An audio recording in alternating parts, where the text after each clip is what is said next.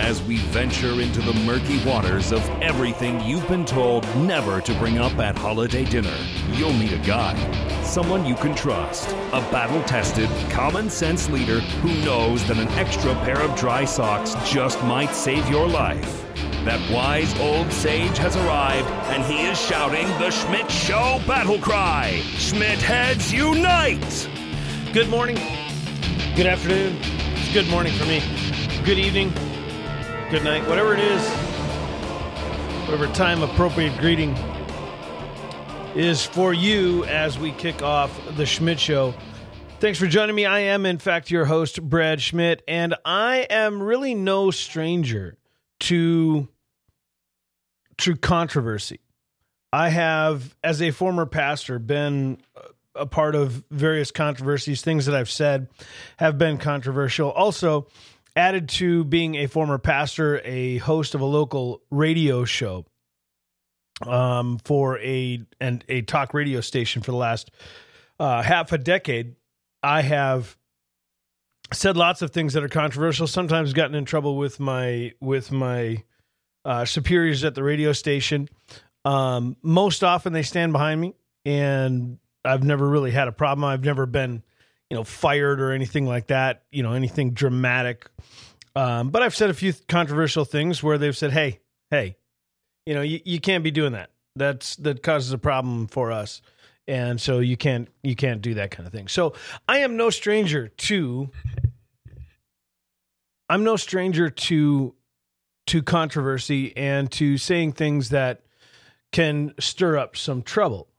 And so this stuff that I see going on with the YouTube stuff with Steven Crowder being demonetized, shadow banning of conservatives and and other uh, various uh, exercises of free speech being limited on YouTube and Twitter and and so many other various social media platforms um, has never really bothered me. I've just thought, well, that's just the way these things go.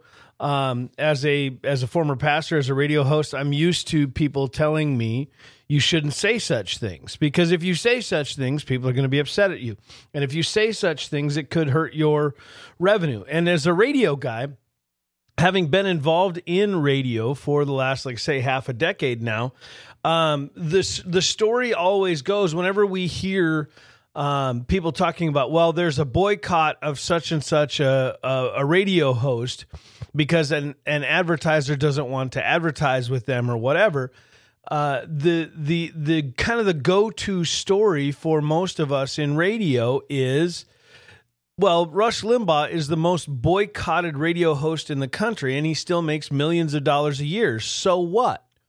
People boycott things, or or advertisers refuse to advertise on certain shows and certain stations all the time. So what? Nobody cares. We'll find someone else who does want to advertise with us because there's always going to be someone who wants to advertise with us. Now, that has kind of been the standard and kind of where I have stayed for a long time.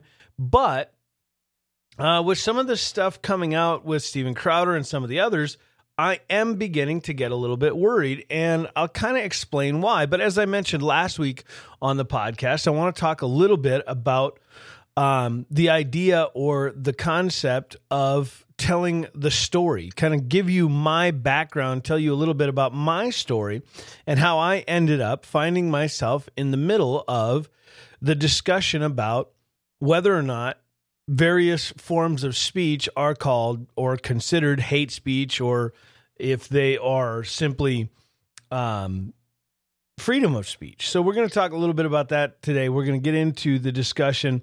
Um, I don't know that I'm going to get into a lot of the details of the case because it gets to be quite complicated.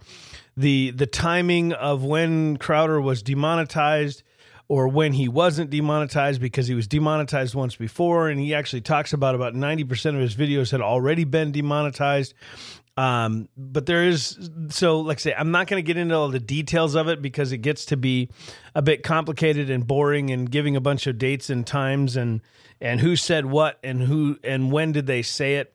Um, I'm not sure is necessary for um, a, a, a legitimate discussion about this issue. So that's what we're going to tackle today. And I apologize. I don't know if you can hear this. I can hear it in the background. They're building. They're literally building a hospital just across the street, about a half a block from the studio here, and it's driving me crazy. And I can hear them pounding the pilings. They get the pile driver um, banging away, and it's a consistent thumping. So I, I don't know if you can hear it. I can hear it. If you can't, great. I can. And if if I get a little distracted, that's that's why. So I apologize in advance for that. If you can hear it. Um, and if you can't, great. That's even better. But anyway, let's go back a little bit. Let's step back a few years to to get to how I found myself in the middle of this discussion of free speech and the idea of where we are heading as whether it's a, a, nation or a culture, a society or or whatever, how we ended up where we're at, and how I found myself in the middle of it. I went to uh, a small. I lived in a small town in the middle of nowhere, North Dakota, uh, growing up, and it was a pretty kind of conservative area. Red blooded American farm, you know, community, hardworking dudes that just wanted to live their lives, grow their crops, sell them in the fall, and and wait till next spring and do it all over again.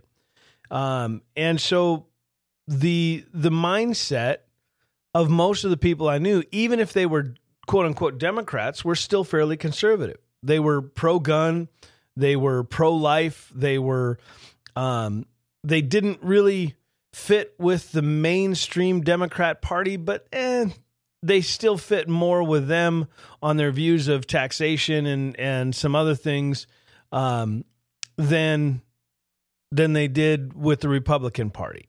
And so, even though they were Democrats, they were still Republicans. They or they were still conservative Democrats, what what is commonly referred to as a quote unquote blue dog Democrat. And so that was kind of the area that I grew up in. That was where I was um, that was where I kind of learned about life. I grew up in the 80s. I was born in 1975. So uh, from the time I was about five years old until the time I was about uh, 13 or 14 years old, I, Ronald Reagan was the president. And then George H.W. Bush was the president. And so um, I lived through the Reagan era. And of course, when I was in high school, is when Donald or uh, when uh, Bill Clinton became the president. So I saw that and experienced that as well. And all of this kind of shaped my worldview. All along, though, my mom, who was is a wonderfully devout woman of faith, um, raised my brother and I that you know going to church was important and being involved in a faith community was important and and learning the the values and morals and ethics of of Christianity and the Judeo-Christian ethic were important and she raised us that way. My stepdad um, as I've mentioned before couldn't couldn't have picked a better guy uh, to be my stepdad. Also uh, joined in that effort, taught us how to be, you know, upstanding young men who were respectful and and were um, well behaved and and at the very least, um, uh, men who who were raised to to do our best to take care of our family and uh, to do it by honest means. So that was the that was the experience I had growing up. As a young teenager, I felt um, a, a, a call, as some call it or or describe it, to the ministry. And so I soon after graduating high school, after kind of trying to experiment with a few things and and be adventurous and um, and not live out the family values that I was raised with, uh, I I moved into uh, the world of ministry. I, it's a long story. I was ended up in jail for a, a truck driving accident I was involved in, and and uh, ended up, you know, how you do you bargain with God, uh, even if you're not even if you're not a Christian, even if you don't believe in God. You know, when you're in that tough tough spot, we start to we start to uh, we start to bargain, right? You know, God, if you're real, and I need you to do this for me. And if you do, I will do this for you. And I kind of made that same thing and or, or did that same thing Um, and it didn't really work out in my favor.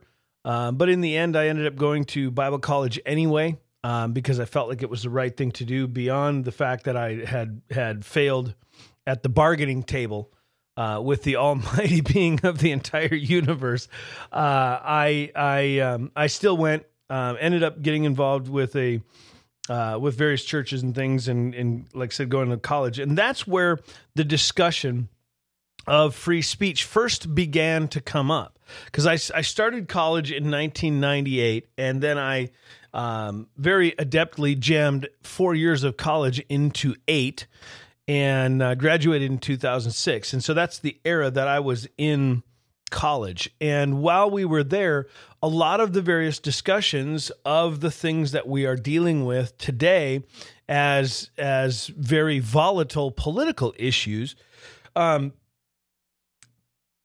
were beginning to be discussed. We were we were beginning to talk about gay marriage. We were beginning to talk about um, more uh, restrictive regulations on the abortion industry in some places, and the exact opposite in other places. And so, uh, I, I was in college going to a, a religiously based school to take on a religiously based uh, profession or career um, and being informed by my theology and the theology of the of the organization that I was connected to that these were issues that needed to be addressed. And and so I had professors in Bible college, even back in the late 90s and early 2000s, beginning to say things along the lines of be careful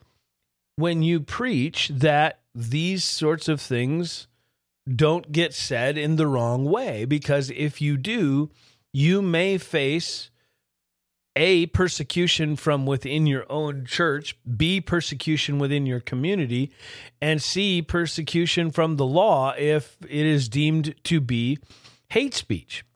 And some of these things kind of began to pop up even when I was in college back in the late 90s and, and early 2000s, almost 20 years ago now. In fact, in, in a couple of cases, more than 20 years ago now. And so this is where I began to first get um, an introduction into do I want to stand for what I believe in and stand firmly on the things that I believe in and risk being at the at the worst legally prosecuted and at the at the the least um socially persecuted socially ostracized you know by those who I am either called to lead or be a part of their uh, community and then the other side of it, there was my own personal compassion for for humanity, for people. Um, when I was in Bible college, I met several men um, who were involved in homosexual relationships or uh, something along those lines. I ran into women and I talked with women who had um, had been, in their words, victims of the abortion industry. And I recognized that they were real people and they were human beings and they deserved respect and honor and and um, grace just like any other human being. Even though I may have disagreed with their lifestyle or thought it to be uh, outside of my theological bent as far as appropriate behavior or whatever, even though that was the case, there they they were human beings. And even though all of this stuff was going on, I, I had to try to figure out a way to I had to figure out a way to reconcile what I believe to be true about my faith and how to treat other human beings with an appropriate amount of compassion at the same time. The the the way this is generally addressed nowadays is we call it tough love, right? We we tell our children that we love them, but we can't have them behaving in a certain way so that there so there are um, there are appropriate punishments for inappropriate behavior. If you know if they are three and they get caught stealing a cookie jar, you know, a month's worth of grounding is probably an inappropriate punishment. You know, if they are three and they steal a cookie jar, maybe a firm no, you may not have a cookie jar, and then you hide the cookie jar up on top of the fridge where they can't get to it in or you get it, some other form of appropriate punishment, age appropriate punishment, crime appropriate punishment, or sin appropriate punishment, whatever you want to call it, infraction uh, appropriate punishment. And so taking that stance, going, I understand that my faith informs me, my my religious belief informs me of A, but humanity proves to me that B. So how do we how do we kind of reconcile that? So I, I began to form this view even back then on how I would approach a particular subject. And it did eventually uh, come up in my ministry as as I was a the pastor of a of a small church. Um, one of the issues that came up was a young man who was in the Air Force. Um, he was 19 years old, and he was um, adventuring on the internet. Let's say it that way. And at 19 years old, he got involved in a what a, if I remember the story correctly, and I'm recalling this from you know ten or twelve years ago, so uh, I may not have all of the details exactly right. Um, he was he was adventuring around on a a a gay dating site. wasn't sure if he was gay, didn't know, was kind of trying to figure all of this out. On there, he meets a 17 year old male. Now, 19, 17, not really a big problem. I mean, as far as age, this isn't we're you know we're not talking pedophilia here. Um, it obviously wouldn't be much different than the senior who's dating a junior. The senior goes off to college is now 18, and the the junior is now 16, and technically 18 and 16, you know, in some states illegal or whatever. So that issue arose. This young man at some point determined that he didn't want to continue down that path and but because he had been arrested and charged with a crime as a sex offender for being 19 while the other individual was 17 he didn't wasn't allowed to attend a local church because that local church was actually meeting in the basement of the YMCA where there was a daycare.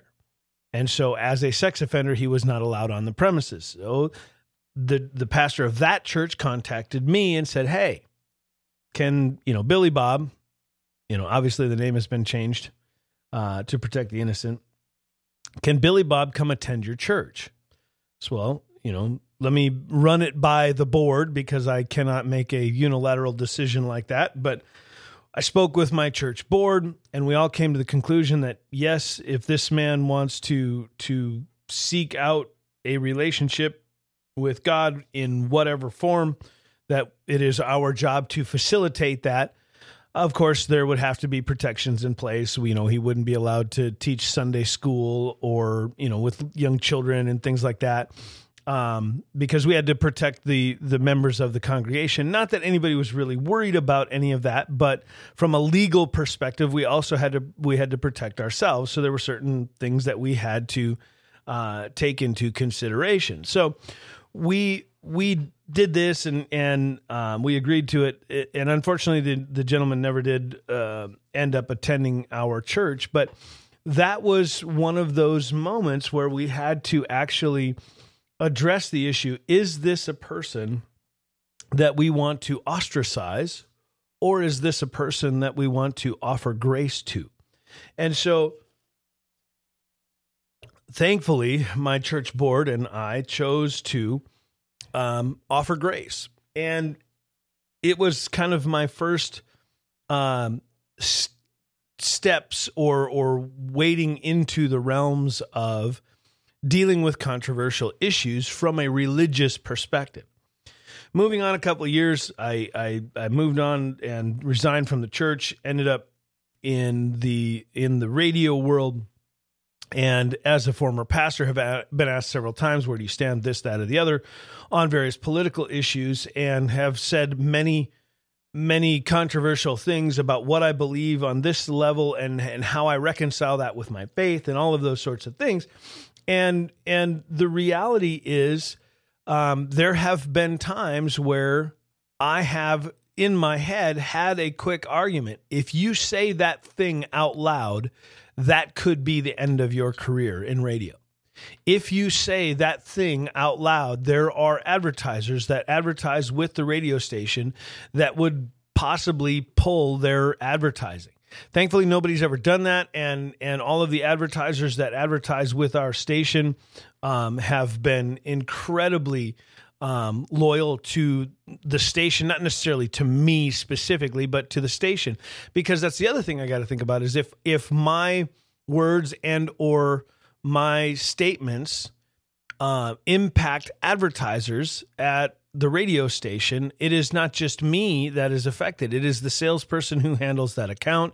It is the other personalities on not just the station I'm on, but we have five different stations that we own in that station group. And so the personalities and salespeople affected by those stations are also uh, a part of this discussion, just like with Steven Crowder, is the fact that he has whatever 10 or 12 or 15 employees that work with him to produce the Louder with Crowder show. And so if if he loses advertising, if he loses monetary support, it is not just him that is affected. It is it is an entire group of people, his entire organization. If he can't continue to pay their salaries, he's got to lay them off. Uh, whatever he's got to do. Now their lives are negatively impacted because of the things that he has said. Now, fair or unfair, uh, right or wrong, that is the reality whether it is it is appropriate that you YouTube has demonetized him or not is somewhat of a different discussion or a separate discussion. It certainly is a discussion that needs to be had, but it is not a discussion that is entirely the the key point here. And of course, he's kind of made that the the center focus of his discussion on it and and I suppose for him rightly so I certainly am not going to second guess his his uh, stance or position on it. He's in a in a position that I'm just not. You know, Steven Crowder has three million subscribers on YouTube. I have three hundred. You know, I, am not the I'm not the the uh, social media powerhouse that that he is. I don't have the following that he has. Now, someday I would like to have that following. I would like to be able to get to that position. I would love to be able to to fund my life and pay my bills and things like that with simply one job instead of doing radio and podcasting and a part-time job at the railroad at the same time. I'd like to be able to be where he is and and be able to live the lifestyle that I live because of the income that I can generate from a podcast, a, a YouTube show, and, and, as I mentioned before, we've we've dumped the video for a while. Um, we've been having a lot of trouble with the video, and until we can do it right, um, we're not. This is a side note here. We're not going to continue um, putting effort into uh, a bad product. We I just have not been happy with the way the the video stuff has been going.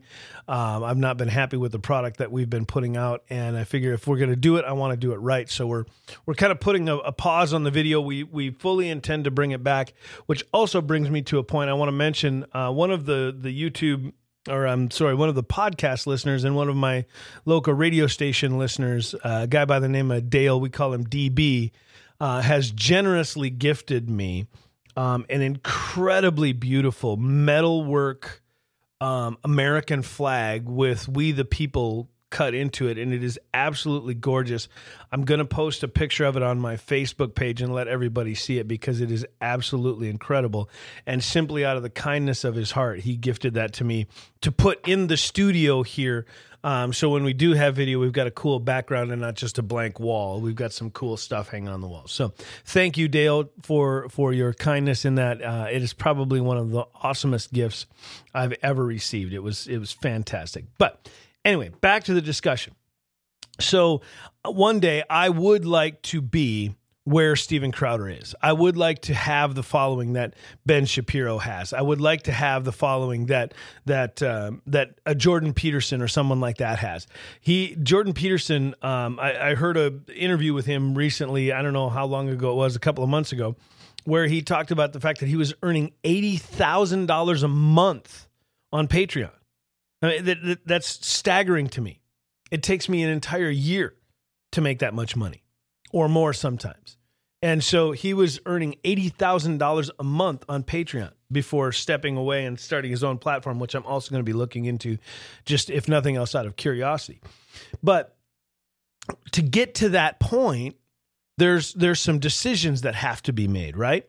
Either you go full on controversial Alex Jones, which just is not in my um it's just not in me. That's not my personality to be that that first of all, I just have a, I struggle with conspiracy theories in general.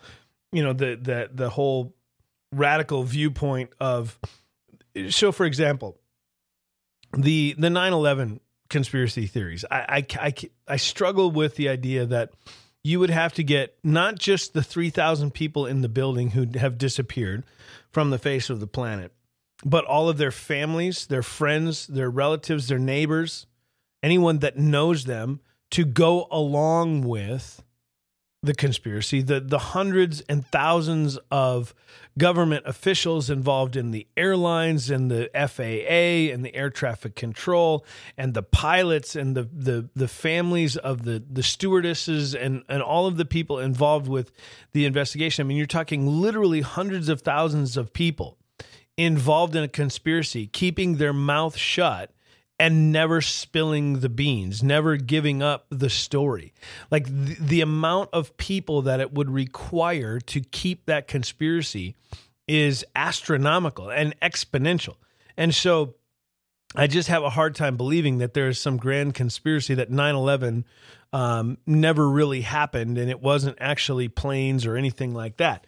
So um, it just seems to me that there is there's too many people involved in conspiracy theories uh, because y- you put you put three people in a room um, and ask them to tell you a story of of what they did for uh, for excitement that weekend, what at the party or whatever, and you'll get three different stories, and they won't match. There'll be a couple of details that are similar, but they'll all have a different viewpoint. The old saying is, uh, three people can keep a secret if two of them are dead right? So that anyway, that all of that aside, you have the choice to either go full on, you know, controversial and and reach the craziest of the crazies and the the the most radical of the radicals or you can simply provide good content that people want to listen to and want to be a part of and want to interact with and that's what what I want to do. Now that's the harder way to go. That's the more difficult approach to take but it is the approach that I intend to take. But where that ties in for me and how I have found myself in the middle of this discussion, I have to start thinking ahead because if this is happening now, if I work to build an audience over the next three, four, five, 10, 12, 20, whatever years, how how much longer will the the platforms like Patreon, the platforms like YouTube or Twitter or Facebook or whatever other podcasting software or podcasting platform or radio station that I'm a part of will allow me to say controversial things like, I don't think President Trump is really that bad. Or simply say controversial things like, I believe that a fetus is a baby and we should not be allowed to kill that fetus for the sake of convenience. Or if I say things like, I don't believe gay marriage is a legitimate function of the United States government at any level federal, state, local, county, whatever. In saying those things, it will be very easy to be labeled as um, as hate speech. And where this plays in for you, or where this falls for you, the listener, is that your views of the world, and it doesn't matter right, left, center at all. I mean, none of that's relevant, really. because no matter where you are, there's going to be someone that disagrees with you. There's going to be someone who does not stand on the same side of the fence with you. And today, they are not coming for your platform, they are not coming for your side of the fence, but tomorrow they may. And the next day, they might. And so, if that's the case, if that's where we end up, then then you find yourself in a very precarious position because it's interesting. If you listen to Steven Crowder, Steven Crowder will laugh and and mock the idea that Carlos Maza suggests that all of the media and YouTube and and all of the the the mainstream news media that they're all controlled by the alt right right wing crazies. Carlos Maza will suggest that that it is Fox News that controls the narrative and is brainwashing our students and our kids and and the young people and even old people. But if you listen to Steven Crowder or Ben Shapiro or Rush Limbaugh or any of the others, they will tell you that it is the that it is the radical left that controls the media. And and the fact that Fox News actually isn't all that far right. In fact, they're more in the middle. They're more centrist. And in fact, they're actually even a little bit left, but because they are not nearly as far left as CNN and MSNBC, they appear to be far right radicals. And so depending on which side of the fence you're standing on, depending on which side of the the uh, the the mirror you happen to be viewing from, you realize or you believe, I should say, that that your viewpoint is being attacked.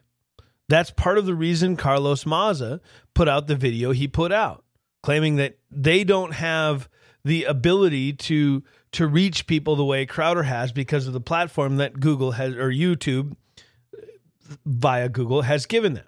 When in reality, the the story I don't know is it twenty million dollar, twenty million dollar, twenty billion dollar grant or whatever it was that yeah, twenty million dollars I think that that YouTube gave to Vox so that they could produce media, produce content for YouTube. So I mean, you you look around and and you start to see well, it seems to me that YouTube is is favoring people on the left like those at Vox. But if you look around at the popularity of people on YouTube, oftentimes the popularity of right wing figures or right leaning figures are much more popular on YouTube than others. So, what does that mean? Does it mean that YouTube is favoring them, that Google is favoring them? I don't think so. And then you have people like Jordan Peterson who are beginning to work on and, and I believe are launching their own platforms in a different way to allow all speech, regardless of of what it is. Uh, the the the idea being or the philosophy being essentially that hey, if you are a radical, crazy, racist, white supremacist nut job, and you want to spew your hate all over the world, go ahead and feel free. You can do it on our platform. But don't be don't be offended when others come in and begin to counteract your speech. Don't be offended when others step up to to point you out for the radical that you are and I think that's part of the danger in some of this YouTube stuff and the the the Facebook censoring and things of uh, or, or YouTube or or Twitter. I mean, um, you know, censoring some of these various alt uh, alt right or alt left or alt center or alt whatever that that these being censored that these being hidden is actually dangerous because one of the best things that you can do the best way that you can prove that white supremacists are crazy and absolutely out of touch with reality because they think that the color of your skin makes you a better human being or or whatever the best way to prove that that is nuts the best way to prove that that's insane is simply let them talk. Let them open their mouths and prove that they are fools. You know the, what's the old saying from from the psalms or from proverbs? You know, it's better to be thought of, you know, to, to remain silent and be thought of as a fool than to open your mouth and prove it. So, so there's some value in allowing these voices, these extremist voices, to be heard. bringing them out into the sunlight and and be exposed for what they are be exposed for the craziness and the radicalness that they are. Now, I think there's also some value in saying, hey, come on, you can't say that kind of thing. But I think the, the people that need to, hey, come on, you can't say that kind of thing, are the people that need to be able to push back against that kind of thing. It can't be the government saying you can't say that kind of thing. It can't be some big corporate conglomerate saying you can't say that kind of thing, whether it's Google or YouTube or Twitter or uh, Facebook or whatever, because when that happens, they then get to be the victim. They get to call themselves the victim. I have been oppressed by the government. I have been oppressed by the corporate conglomerate that is YouTube, Facebook, Twitter, Insta, Snapchat, whatever. I, I have been oppressed by these various groups. But if you simply allow them to speak and allow them to expose themselves for the fools they are, regardless of what what makes them a fool, whether it's white supremacy or whether it's um, anti anything or pro anything, the the the approach to simply allowing themselves to be exposed or or taking that approach is what I meant to say. Taking the approach of allowing them to expose themselves, then allows the essentially the I don't want to say the heckler's veto, but it allows people to see who they really are and and allows people to make their own decisions as to whether or not their voice is a legitimate voice for discussion. And I think most humans, if given the chance, and that and and having been taught appropriate uh, morals and values and and ethics, will recognize that those voices are not legitimate voices. In fact, that's part of the reason that and and I believe Jordan Peterson actually talks about this, but it's part of the reason why the Judeo Christian ethic is important. The Judeo Christian ethic of treating each other as you want to be treated, the Judeo Christian ethic of, of loving your enemies and things like that are, are an important part of society.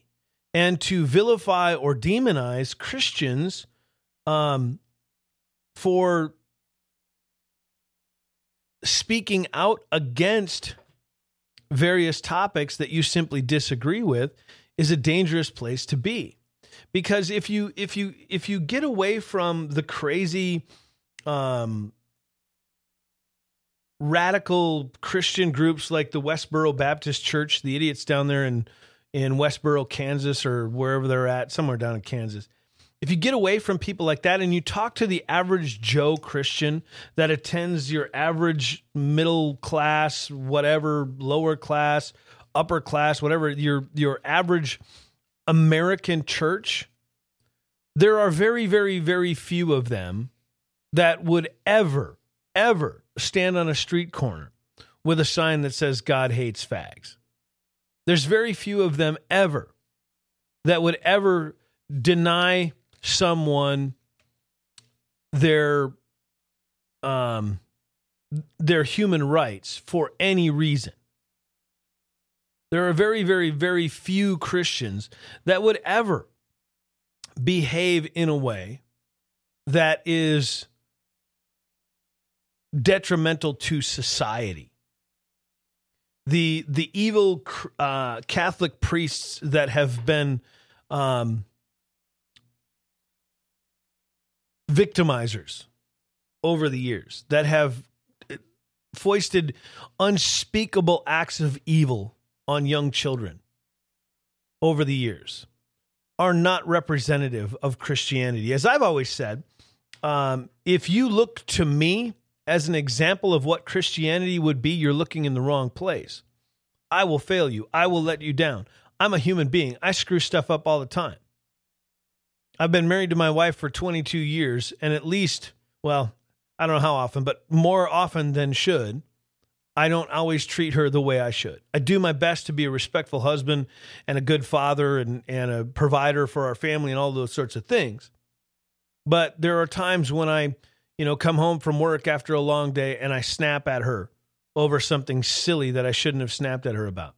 Or I don't take the time to really dig into what happened before, you know, yelling at my kids to find out later that, you know, they didn't really do anything wrong. It was the neighbor kid across the street or whatever the, the issue is. If you look to me to be the example, you will be sorely disappointed. And and the same is true of really any religion. The same is true of really any religion. It doesn't matter if it's Hinduism, Buddhism, you know, Muslim, it, it doesn't matter. If you look at the adherents of the religion as the example, you will be sorely disappointed because none of them will ever live up to either A, the reality of, or B, the mythology of their religion. And so the importance of Judeo Christian ethic and involving it and making it a part of our culture.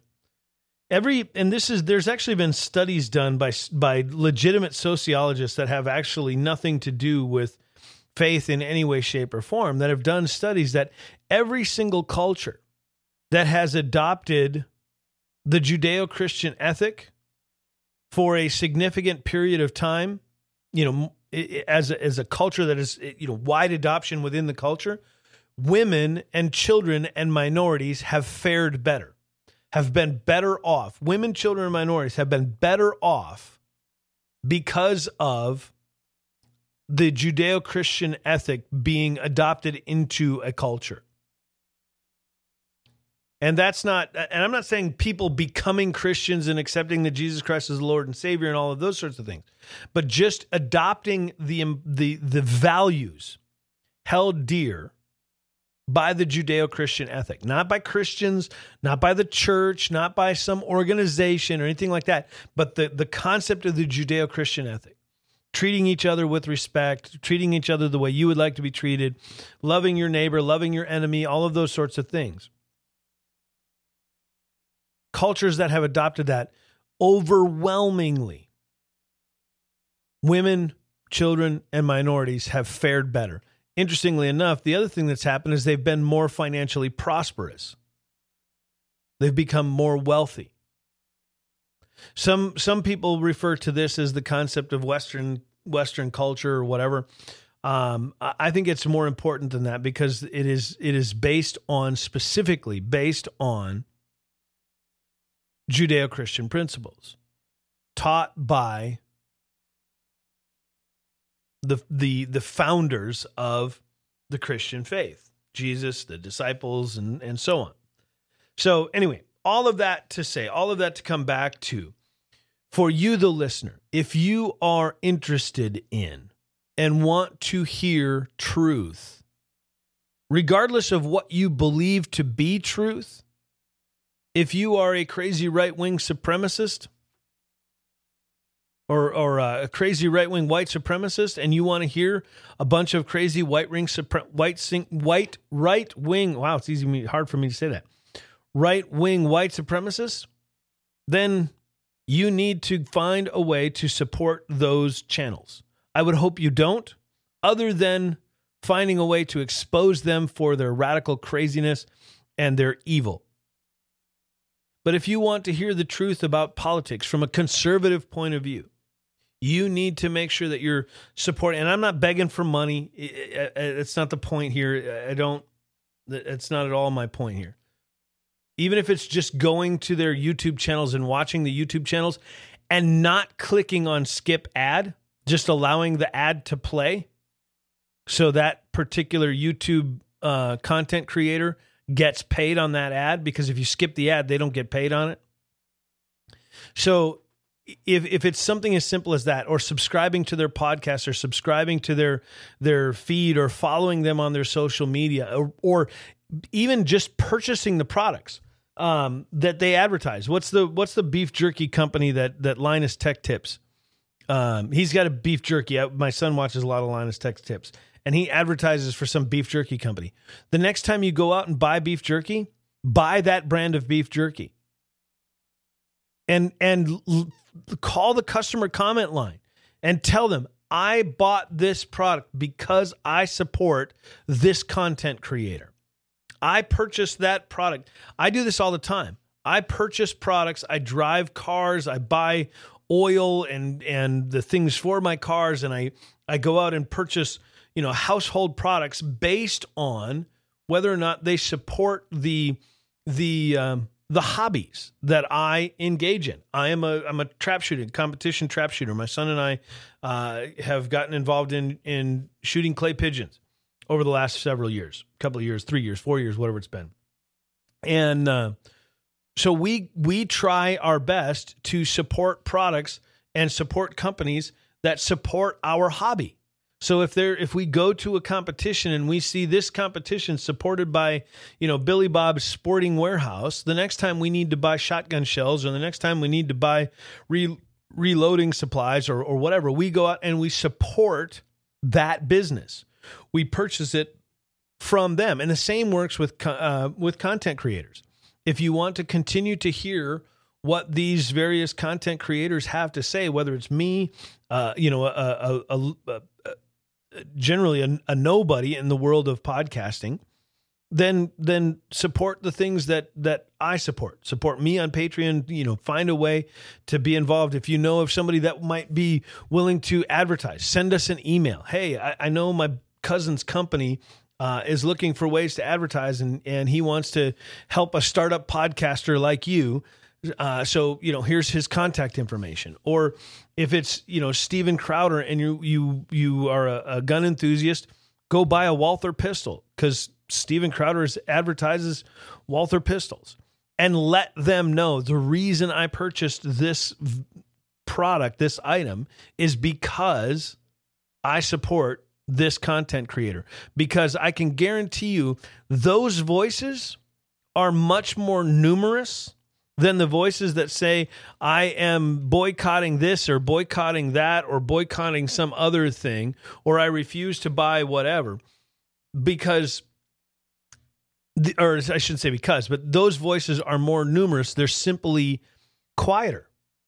They're, they don't get the, they don't get the, um, the press because it just doesn't make for good press. It doesn't make for uh, an interesting story on Fox News or MSNBC to hear that 100,000 people supported Billy Bob's Sporting Warehouse because they heard about uh, they heard about it on a on a YouTube channel. Well, so what?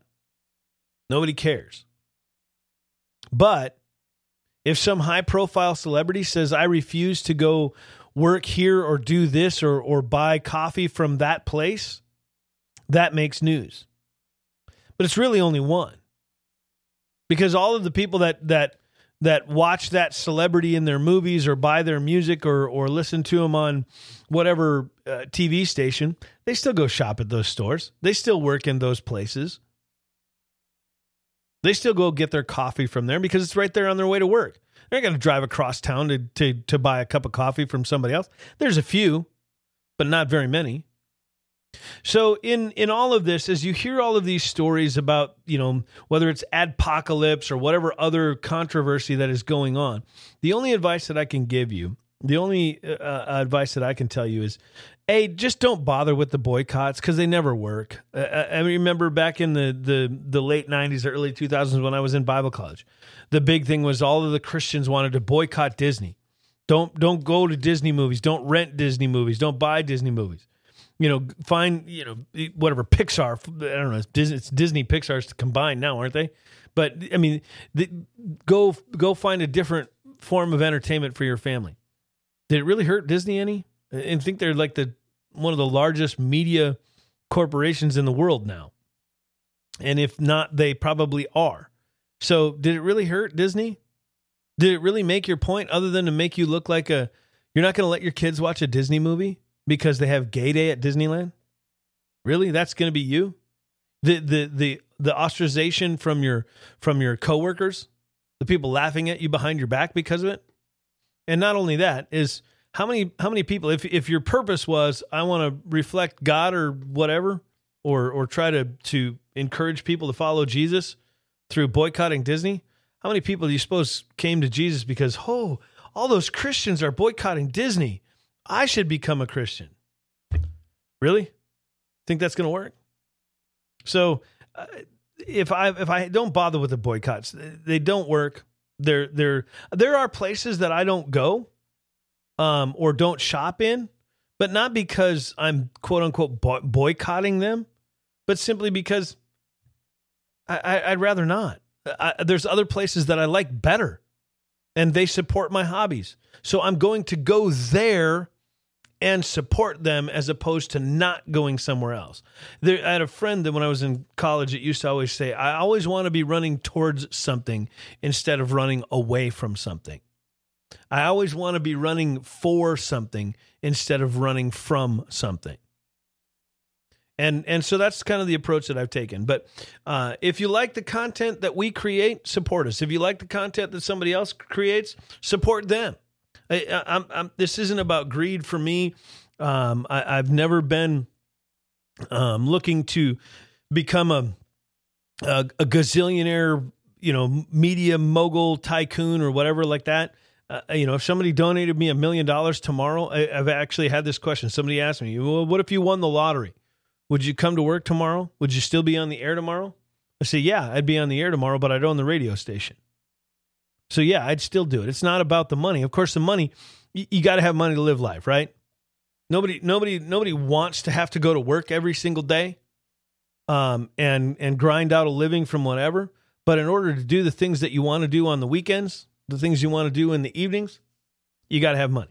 So uh, I'm not going to sit here and pretend that I'm some altruistic, I don't want to make money. I absolutely do. But that's not the end goal. The end goal for me is to enjoy the life that I le- live with my wife and my kids and my friends and my family and all of that. Um, and if I can do that by talking to you about politics and about the adpocalypse and telling other people's stories and how they intersect with current issues, well, that's the end goal. That would be great. So anyway, thanks you, th- thanks you, thank you for listening once again this week, and we will see you all again next week. I'm Brad Schmidt. This has been the Schmidt Show. And to all of you Schmidt heads out there, if you are interested in supporting us, you know how to fu- just go to patreon.com and search for the Schmidt Show. I'm not going to give, I don't have links in my, I think there might be a link on my, on podcast.theschmidtshow.com. I'm not really sure where. Um, there might be a link on theschmidtshow.com. Again, I'm not really sure where. I just don't, that's not my goal in any of this, but uh, follow us on Facebook. I'm on Instagram. I'm on Twitter, all of that kind of stuff. Interact with us there. Engage with us there. Send us messages if you got ideas, if you got uh, suggestions. We want to hear it. Uh, Brad at KNOX, or no, that's my that's my radio station re- uh, email. Brad at the Schmidtshow.com. Send me an email there and uh, let us know if you've got a story that you want to tell. I've actually got some some fun things lined up in the next coming weeks uh, for people to tell their stories and how those stories interact with uh, with the current situations and the current topics of the day. And so I'm looking forward to seeing how we move forward with the Schmidt Show and provide for you a better product every single week. And uh, we hope that you will enjoy what we put out and like I said, if you do, support us, help us out. We'll see you next week.